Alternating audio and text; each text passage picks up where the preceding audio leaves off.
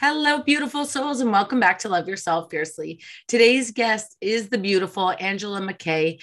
As an HR executive, wife, and mom, Angela learned the need to prioritize herself amidst the busyness of crazy life. We all get that. Committed to taking the cliche out of self care, she turned her need into a passion for coaching. She works with overwhelmed, driven, do it all women to help them take take more meaningful time for themselves. Angela, thank you so much for being here. I am so excited to be here. I love talking with you. I know we get along so well. It's going to be such a good episode. um, and this is a topic near and dear to both of our hearts as partners, as moms, as busy women, as you know, I have multi multiple businesses. You are corporate and business owner. Self care and the and prioritizing it is so so so important. So I'm excited. I'm excited for this conversation, and I know it'll really resonate with the listeners. But before we jump in, please tell mm-hmm. us who you are and take us on the journey with you from really reclaiming that part of your life and how you found your way to where you are now. Wow. Yeah, that's a that's a small ask, isn't it? you know, as I as I look back on that, you know, on that that work to really embrace yourself, to really love yourself, I didn't have any huge aha moments. Um, I had an unraveling or an awakening or whatever you want to call it. I had a moment in my life where universe just started showing me that um, I was completely out of whack. That what I was chasing, what I was following, what I was doing wasn't in alignment with myself. And those were some really, it was just a collection of really uncomfortable moments. So in my adulthood, I have embraced um, that I'm a light worker. I'm an empath. I have some intuitive ability. I took that back to to childhood. I was a highly sensitive child, so these things existed within me then. I was a highly sensitive child. So there's a lot of emotions that happen in that space. And in honoring my human design, I know I have to honor those those emotions that I have. Um, however, when you're small and you're in a family dynamic that doesn't know how to validate emotions, they're just inconvenient. They're inconvenient for those around you. So you learn right there and then that your existence is semi reliant on making other people happy, mm-hmm. on making other people feel good.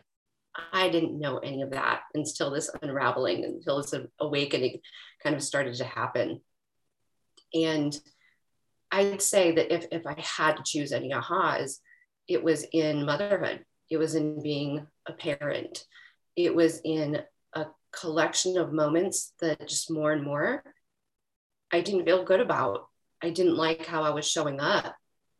And I had to look at myself as, as a mother and then as a person and say, why am I showing up this way? And how can I change that? Because this isn't the mom that I want to be. This isn't the person I want to be. And then acknowledging that, I was able to make progress on validating the feelings of my children. Mm. And in learning to validate the feelings of your children, you learn that you have your own needs that stemmed from childhood themselves. And you learn to validate what you're feeling and it becomes this really beautiful and painful space to start to start diving into. But if i had to choose a moment it was that that, that showed me how i needed to start finding myself so i could love myself and so that i could prioritize myself. Hmm. makes sense? Makes beautiful sense and more and more and more all of my guests are really highlighting the invalidation as children and you know the inner child work that really is so profound. When you nailed it our feelings as little kids were inconvenient.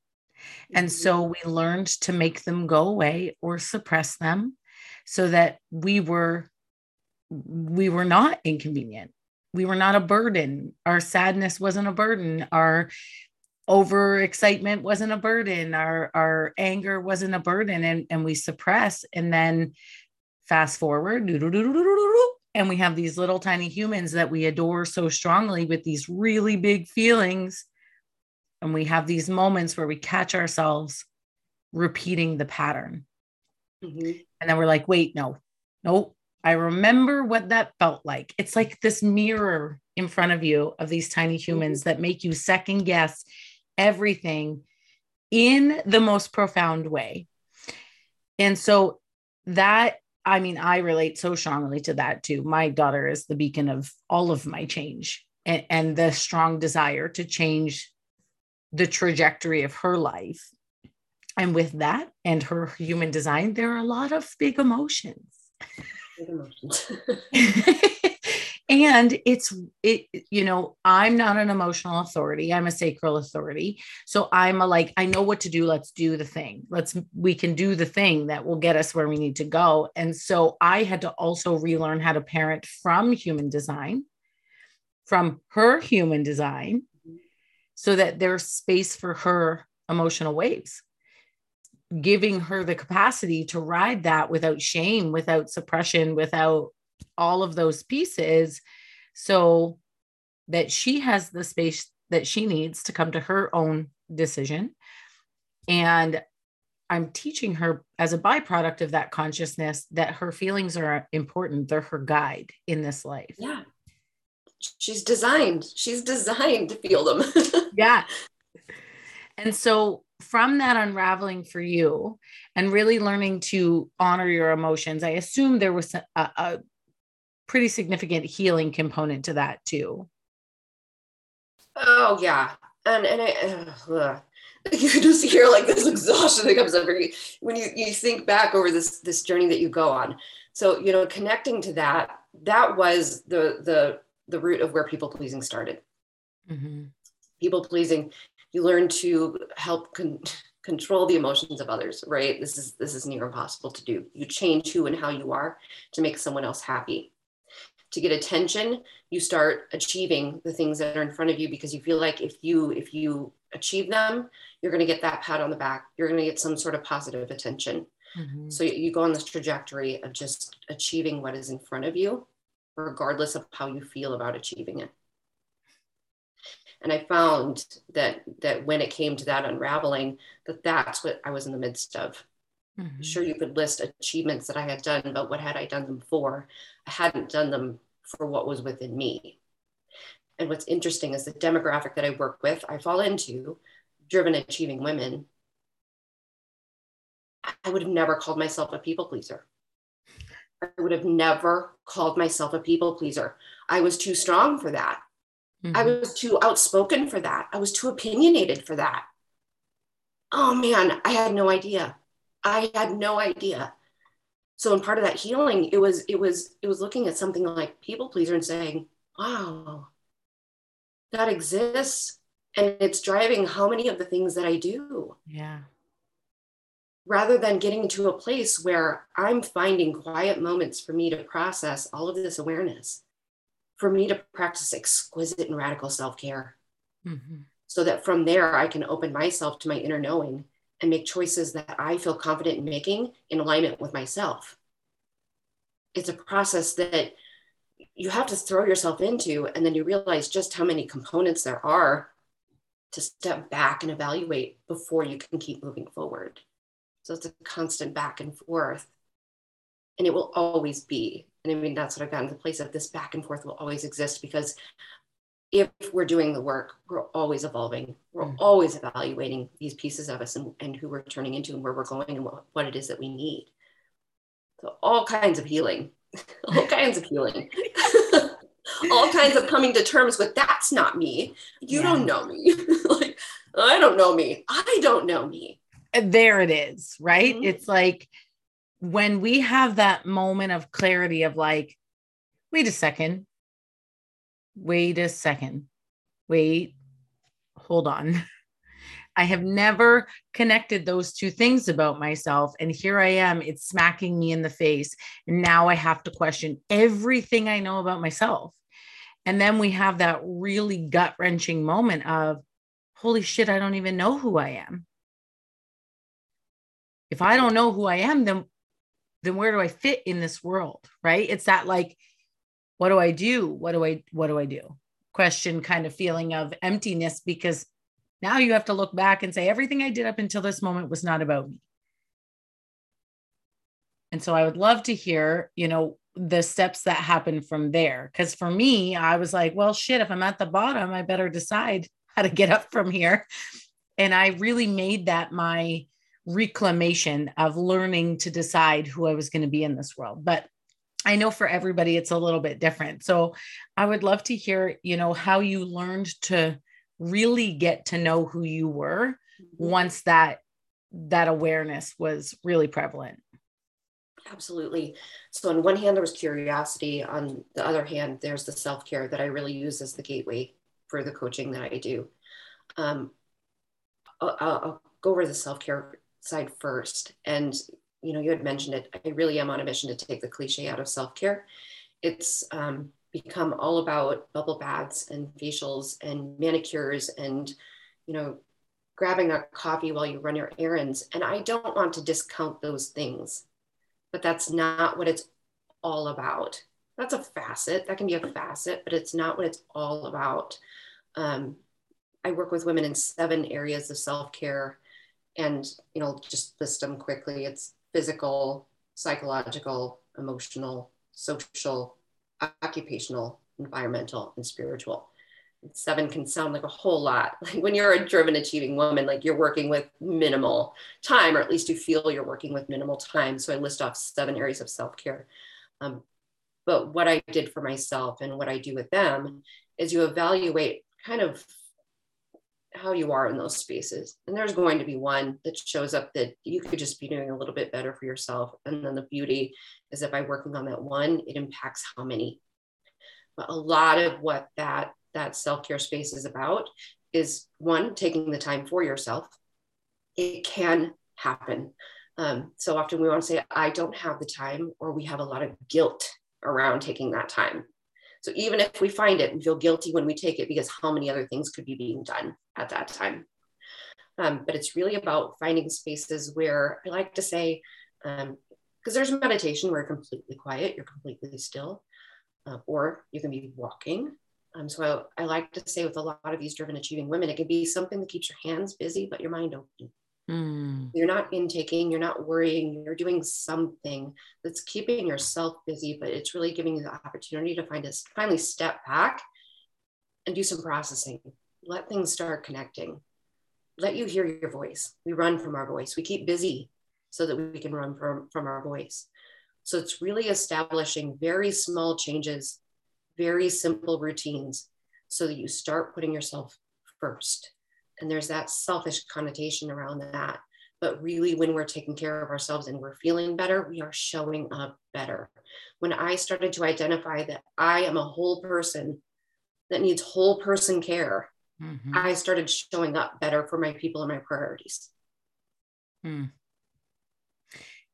I, I couldn't say it better. And I often say this in my own house with the people that I love the most it is our individual responsibility to take and, and make space for the care that we need.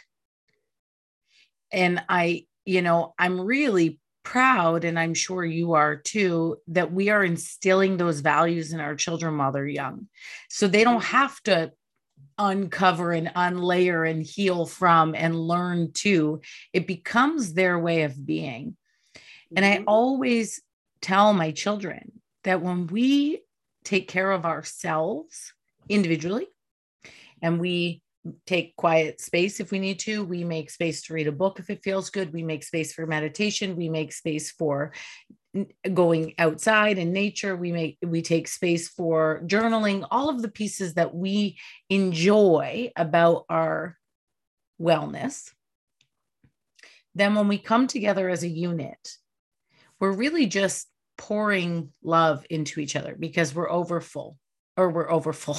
We're over filling right? right. we're spewing over versus this like i have to do for you. I'm i'm i'm empty but i have to give because if i give then i'm enough. And if i'm enough then you love me. Mm-hmm.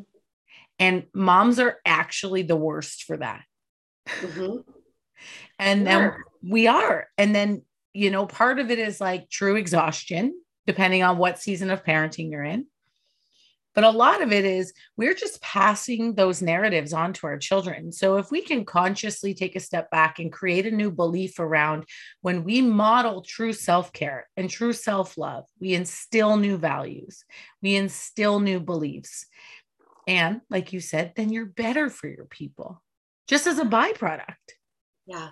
Well, and what you started to touch on within there too is um, kind of unlearning that people pleasing for ourselves and showing our kids that, that that people pleasing isn't the way.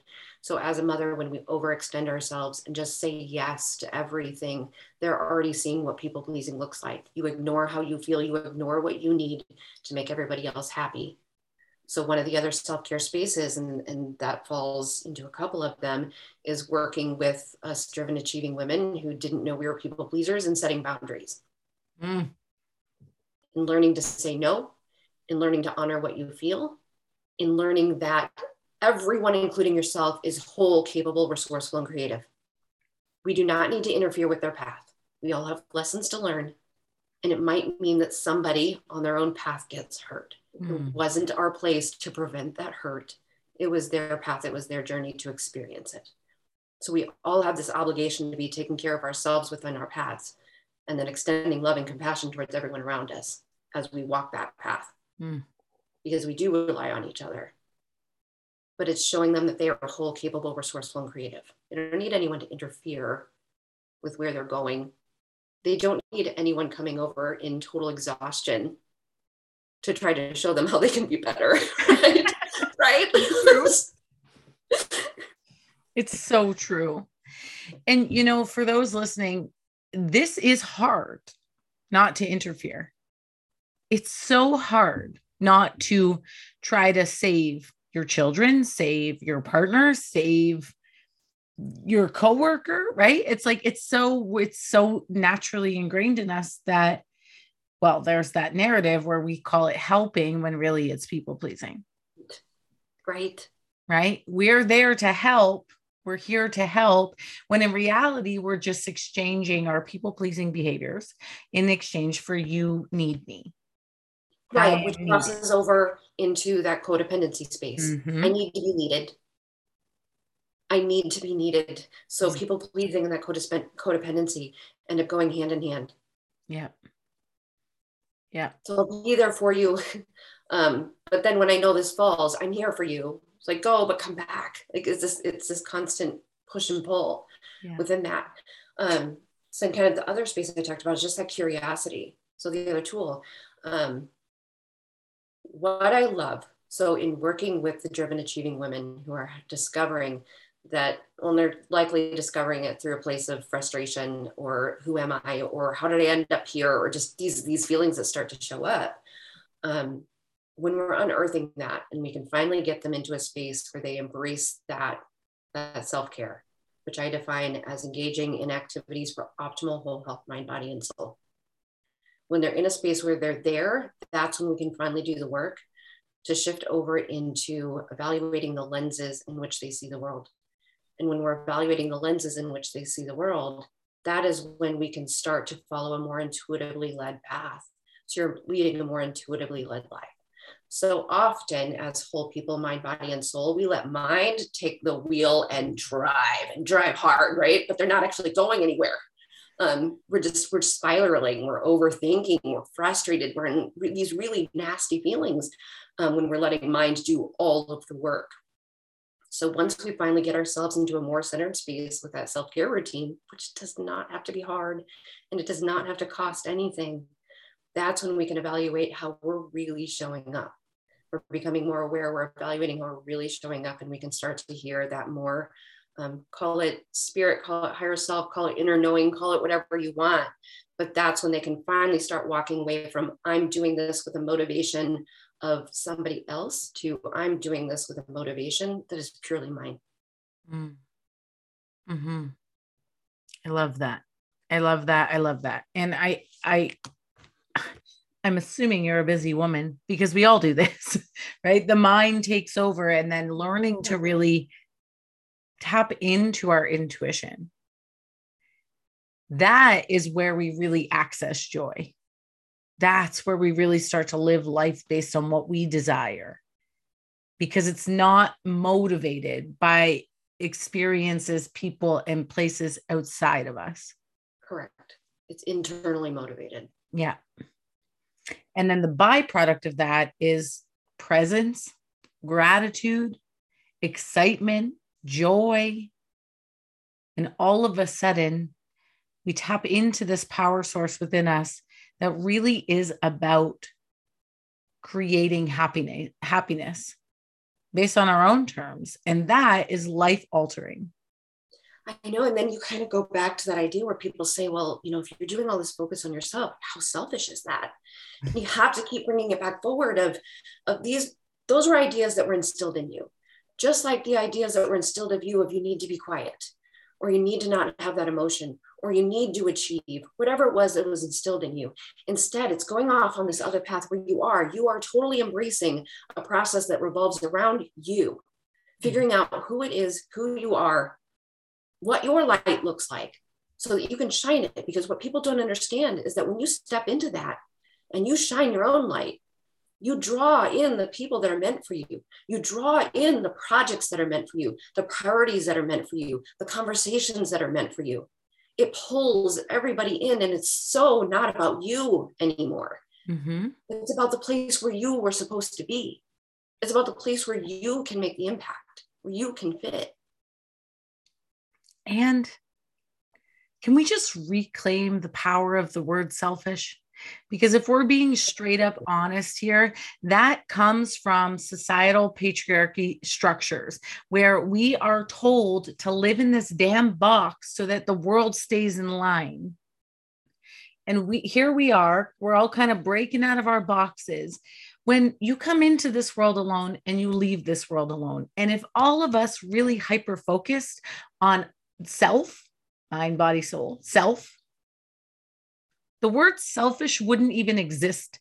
It would be common practice that we worried about self. We took care of self. And everybody comes to every relationship, every opportunity, every conversation fully, authentically who they were meant to be. Taking care of yourself honoring what's right for you, being able to understand your own needs, being able to understand and, and honor your own emotions. None of it is selfish. None of it. And can you imagine a world in which everyone dives headfirst into self work? I want to be in that world. Right. But see, here's, here's a beautiful place. You are in that world. We are, we have been given the purpose passion filled mission to really, really change the trajectory. And it's an honor and it's a gift. And we really are, you know, you said shine the light and magnetize, but we are also shining a light to show the path, to, to pave the way. We find mentors and we we get to be mentors. Mm-hmm. Mm-hmm. I'm gonna get to be. Oh my gosh! So I don't think I ever closed out my previous thought. Um, sorry. No, it's not sorry. Like I, I went to the place that needed to be gone to, and, and I'm just going to come back to it. So you had asked about kind of the tools, and I, I went down self care, and then back to curiosity. So that's when I started talking about putting the self care together with um, uh, figuring out what lenses you see the world through and being able to hear your inner knowing a little bit better. That's when curiosity gets to open up a little bit more. Once you no longer have your mind so full force at the wheel, you can start to trust those whispers just a little bit more that inner knowing it whispers to you and sometimes it freaking screams. Yep. and those are moments in your life you never forget but it tries to whisper first. Um, and it's it's entertaining those whispers and just being curious about them. So you know as i was going along my journey i am an hr executive. This is a pretty conservative industry um, or career that i'm in. However as all of these things started to unravel for me i just remember sitting on the couch one night going I used to love rocks, like finding rocks and different colors and seeing what they did. And like, where did that come from? Like, it was just moment, I was like, where did that come from? And from there, I started looking more into healing crystals mm. and the power of those. Um, and I now have more than I would ever care to divulge. And that's not true. I just don't even know the number, or I would happily divulge it. So it's just that little, that, that little, that little voice. Um, I'm a tarot reader. I'm a tarot professional. I, I, incorporate that into my coaching and I do standalone readings and I read for myself. And I remember that being one night too. I just randomly thought, hmm, tarot cards. And I searched it and I automatically found a deck that was gorgeous that just spoke to me. And I ordered it and I got it and it clicked.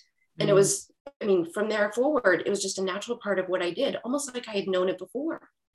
But it's just, it's these, it's these little whispers that you get that you then have the opportunity and you then have an open enough mind to say, what's there for me? Mm.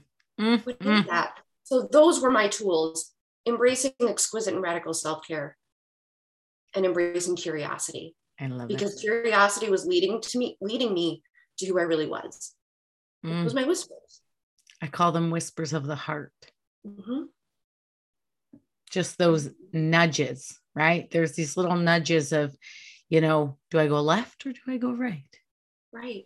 And if you're if you're immersed in your stories of needing to be something for somebody else, it's really hard to hear those whispers. Yep. Yep. And and the most extraordinary thing that's happened on my journey of learning to embrace my intuition, learning to hear the whispers, learning to follow the whispers, learning to trust myself, learning to honor myself is that mm. all of my relationships have cracked wide open into depth I never knew possible. And I think that really, at the end of the day, when we're talking about breaking the people pleasing patterns, when we're talking about breaking the need to be needed, the codependency, the external validation, when we really start to embrace it, the journey of self, the journey of reclamation, essentially, like you said, it's like you already knew it. You did. We did, right? Mm-hmm. It's like reclamation of self and coming back into who we were always destined to be and taking the acts the acts of self-care and the acts of self-love to really honor who we are all parts of self we get to bring that openness. We get to bring that authenticity to all of the areas of our life and all of the people that we love. And if that is the only byproduct your world is radically changed. Right. Well, I think this is a good moment too to acknowledge, you know, anyone who's listening, a lot of times there is a fear right there. So if I bring myself forward, this self that I just learned to acknowledge and embrace and then and I'm learning to love, if I bring that person forward into this relationship, what's going to happen? What's going to happen? Am I going to be rejected? And that's scary. Mm-hmm but it's scarier to not do it. It's so much scarier to not do it. And it's so easy to say, it's harder in practice that if whomever it is that loved you doesn't accept you after you you start to step into your light more they weren't aligned with you to begin with they mm-hmm. were aligned with the you that you presented yourself as that you're now no longer identifying with as you did before mm-hmm. I mean, I can't say that I didn't, you know, as I started talking about healing crystals and tarot and universal beliefs and love and compassion and light worker and all these things that I had not been saying before, of course that felt vulnerable to bring forward. Like you feel kooky as you say it, but you're like, no, I'm real, I'm kooky, right? Like woo and rationality can exist in one world, and I'm, yeah. I'm going to charge forward with this. But when when you've been with someone for how long and you're bringing that forward, you're prepared for them to say, "Excuse me, I don't know what this is. I don't know who this is." Yeah. And then you find out, like, well, all right, well, that's weird. Um, have fun. You know? Yeah. it, it, and it doesn't have to be so scary, but it's really scary to cross that line. It, it's it's very vulnerable to one, discover yourself for yourself, and then even more vulnerable to integrate that self into your real world. Mm. Mm. that's that's the hero's journey right there. From the whisper to the pain to the reintegration, that's the hero's journey. And that reintegration um, can be just as difficult as as the pain at the bottom because it's weird. Yeah. It's weird. You are stepping forward as someone you know you are, even though it feels different. Mm-hmm. It because I think it is different. It's true. And most of us don't know who we are. We don't know our truth until we do this work, until we walk this path. And then, like you said, there's fear that people who have walked life with you are not going to be accepting of this beautifully cracked open enhanced authentic version of you and you said it best it's it's hard but it's harder not to let that part of you shine and one of the greatest analogies the most comforting analogies i i like to use around this premise of those who are not meant for you will will just simply fall away that can be incredibly terrifying when you believe it's your partner, when you believe it's your best friend, when you believe it's somebody who's walked all seasons of life with you. But just as I said earlier, I always talk about how we're igniting the path, right? We're forging a path. We're we're leaving footprints for those who are not yet ready to join us.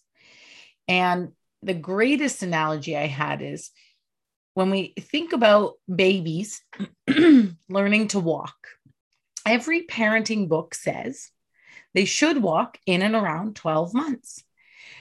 My daughter ran at 10 months, but my son, my son was not in a hurry. That chubby little bugger had no desire. he was so happy to just be carried around.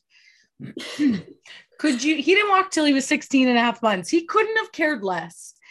But could you imagine if I was like, kid, what are you doing? The book said you should have done it by now. I know you can do it. What's wrong with you? What is wrong with you? Why are you not going as fast as? Could you imagine? if we spoke to our babies like that, if we had expectation of, mm. of our babies that way. And so when we're able, look in front of their little baby face. Yeah. You see here. You are doing this wrong. You are not evolving into the butterfly as quickly as I would like. We would never do that. There's such love and compassion and grace for a baby's evolution, for a baby's journey of growth. And yet, somewhere, somehow, we forget that everybody is taking the baby steps on their evolution and growth. So if we are forging our light, right? We're forging towards our light. We're on our path. And the people we love so dearly are not quite ready to hop on for the ride. There's beautiful release in believing you're leaving footprints that they will one day decide it's their turn and you have led the path for them. You've mm-hmm. extended the hand for them. And I know from being on this journey for over a decade that those who weren't ready, when they are, you are the person they come to. You've yes. you've shown them what's possible. You've allowed them their own journey with love and respect. And you simultaneously honored your journey with love and respect. And so, as terrifying as it is in the possibility of not having those we love come along for the ride or be as accepting of the ride, if we believe with certainty that everybody's journey is in divine timing, then all we can do is show them the way. It creates a safe space and as you were talking, it made me think too, you know, as as I've traveled through this journey, there's a certain level of of speak that I start to speak, and then I have to acknowledge that not everyone is in this in the space of speaking that speak yet. So, like in the example that you're you're using, um, back to that book that says your baby should walk by this time. I think of the number of parents who, because they have not really gone through any of this self work, they really are still tied up in that that that space of expectation mm-hmm. and social construct and it should be this way and i need to do this thing so they look at that book and they look at their baby and they say something is wrong something is wrong with my baby or something is wrong with me mm-hmm. so this i mean if if there's any incentive for anyone out there to start doing the work on themselves it's to know that you can switch from that place into a place of no this is a book that says a thing nothing is wrong with me. Nothing is wrong with my baby. I am healthy. They are healthy. I love their love. Mm. And you can see it from just such a broader view. If there's any incentive for anyone in that frustrating space to start switching over, I think it's that. Because then I think, you know, you're talking about your son. My son is almost eight. Um, we have gotten him bicycles as he's grown. He could care less to daughter. ride a bicycle. He could care less. So him and I, we were taking a walk the other day. Two boys go by on their bicycles, and he said, "Those are my," he says, "neighbors. Um, those are our neighbors. Our neighbors." Um, I was like, "Oh yeah." I said, "They're riding their bikes." I said, "Don't you want to learn to ride your bike so you can ride around, you know, the neighborhood with them?" No. You just you really you don't want to be able to ride your bike with them. No, I have my scooter. It's like, yep. no, but you know, you could you could ride a bike with him. Not a scooter with him. Okay. You know that's the end of that. You know it's like have i had i not been in this place of excuse me you are like almost eight you should be yeah. learning to ride a bike. Everybody else is riding a bike. And if everybody else is riding a bike then it's not normal that you're not riding a bike. Like it'd be easy to go to that place. Instead it's kid doesn't want to ride a bike. There is nothing about this life that says he needs to ride a bike. He right? loves his scooter.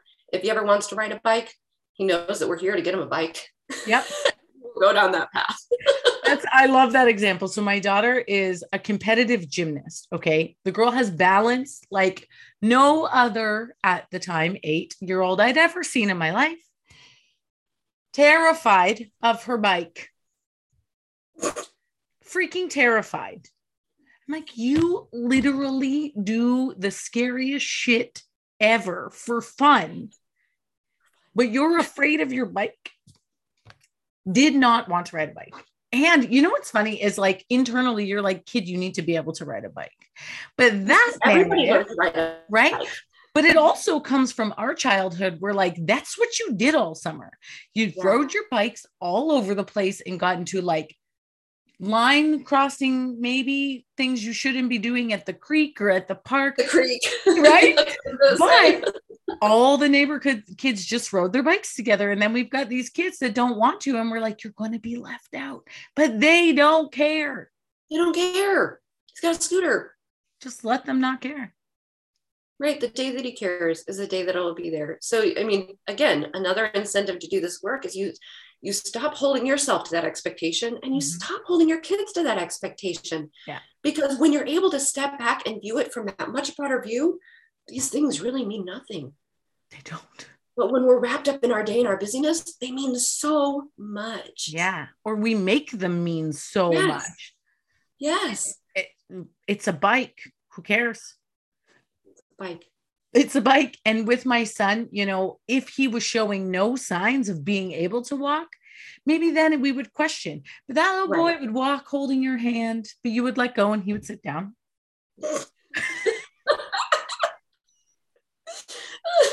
he couldn't held and carried around. I'm right. down for it. He was he was also 25 pounds by that point. So we wanted him to walk because he was really heavy.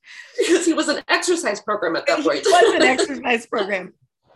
And now he's three and a half, almost four, and he's like 45 pounds and still tries the will you carry me? And I'm like, heck no, sir. I cannot. Like, don't expect an end to it because my son's still on walks. Can you carry me? My God, why are they like this? Keep your little legs fresh because I cannot. I cannot. um, but you know, it's like we create the expectation, we create this, and a lot of it is really just mirroring the parts of ourselves we have not yet healed. Yes. And that's the childhood stuff. Let's bring it right back to the very beginning where, you know, where someone told us who and what to be. And if we didn't sit pretty, or we didn't achieve certain grades, or we couldn't ride a bike, or we couldn't walk, or we didn't make our family look good, right? It was like this all about us really having it together. And I think every family has that to some degree.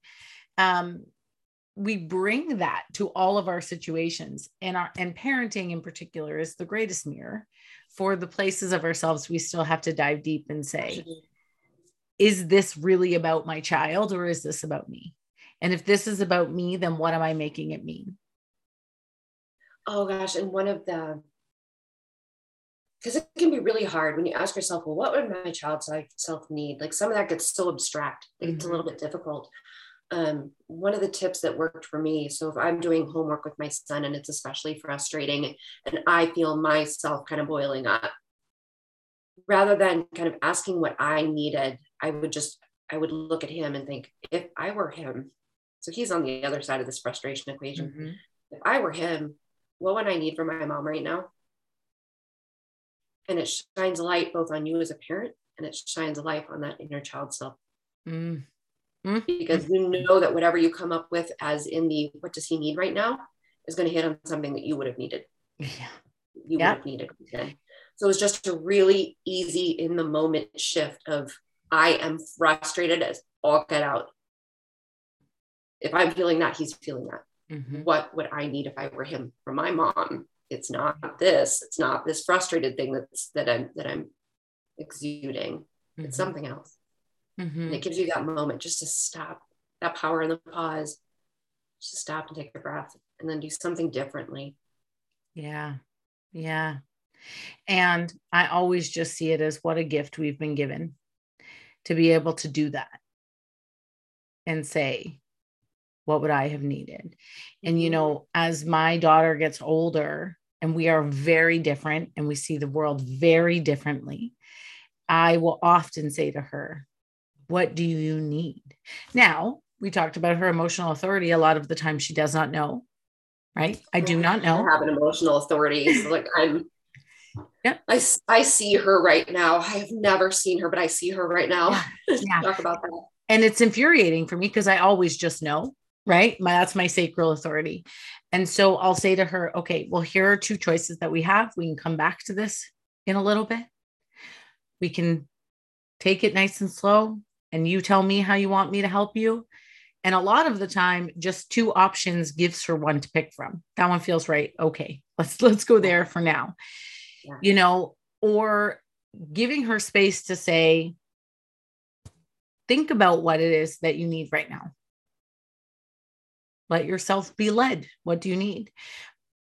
But I remember being a child, it was like you didn't get that question. No, no, no, no. No, what it was like, you are going to. Mm-hmm. This is what we're doing. You know, so just that awareness. And then my favorite part, I'm going to, um, and then we're going to wrap up. my favorite part is that's also a question I ask myself. Oh, okay. What do I need? And it's that reparenting, right? Especially in those moments of frustration as a parent. It's like, what do you need? You don't know? Okay. What do I need? Maybe I need to say right now, I'm feeling very frustrated. So I'm I'm going to go to the kitchen and get a drink and I'll be right back and we'll try again. Well, and I love that you hit on that because earlier you had mentioned honoring yourself. And I, I think it's smart to bring up that as as people go through this process, as they go through their work, they're going to be pieces of themselves that they want to dislike that they want to despise for being there. Mm-hmm. mm-hmm. But it's so important to honor yourself and honor those pieces. I mean, just like you're navigating how your daughter is designed to work through something, just like you're navigating what it is that you need in a moment, all of those pieces of us are there for a reason. They showed up for something. Mm. They allowed us to rely on whatever it was in a moment in time that we needed them it's being able to evaluate who they are, what they are, and then ask them what they need so that we can work with those pieces and turn them out of their dark spaces. It's not to shun ourselves or shame ourselves for anything. It's to look at ourselves and say, where did that come from? My favorite question is, what is here for me? Mm-hmm. So if mm-hmm. I'm feeling something ugly, just what is here for me? What, what can I learn from this? So that you can shine a light on all of those and just love yourself wholly mm. wholly yes yeah yeah and and that's just it you know really just I, I when i first learned to define self-love i would define it as loving all parts of self and uh, since then my language has expanded and my ability to understand the con- concepts have expanded but i knew that i had carried shame for so long that i didn't want to hold that anymore as in those dark places. And I learned self compassion to say that piece of me protected me from something. Yes. And so, can I find compassion for that part of me? Can I thank that part of me? And also let her know that I'm safe now. Yes. Yes. Everything you just said, yes. and then from there, I mean, that seems like such a ridiculous concept probably for some people, but thanking that part of you, saying thank mm-hmm. you. And yeah. my gosh, you must be tired. You can take, you can rest now. You can rest yeah. now. I've got this. I yeah. didn't have it before, and now I do. And that whole journey of self love, it's really easy to start from a surface level space and then get discouraged because you can't truly love yourself until you until you start to really learn who you are. Mm-hmm. You don't know what you're learning to love until you go through all of this. Yeah. Mic drop. So many mic drop moments in this conversation. Angela, you are exceptional. Thank you so much for being here. I, I truly enjoyed it. I was really looking forward to this. I love speaking with you. awesome. I maybe we'll have to do a part two about human design because I love it. Um, can you tell my people where they can connect with you, what your favorite platform is, so they can be in your energy more, and maybe a way they can work with you? Absolutely. So my website is www.angela McKay, A N G E L A M C K A Y, LLC.com. Um, on the bottom of the page are links to my social, Facebook and Instagram and LinkedIn. Um, so it's a one-stop place. Um, I do offer one-on-one coaching. I have a single session for anybody who's not ready to completely dive in and a free guide that they can sign up for called the seven ways to self-care that goes over those seven areas of self-care what they are with some prompting questions you can ask yourself to really start to dive in on your own if, if you're ready to start finding that exquisite space for yourself Mm, so beautiful. I'll make sure to link all of those um, links in the show notes. Again, thank you for being here. I adore you and the work that you do in this world. Back at you. It was amazing. Thank you. And to our li- listeners, I hope you love yourself fiercely and fully today and every day. We'll see you on the next episode.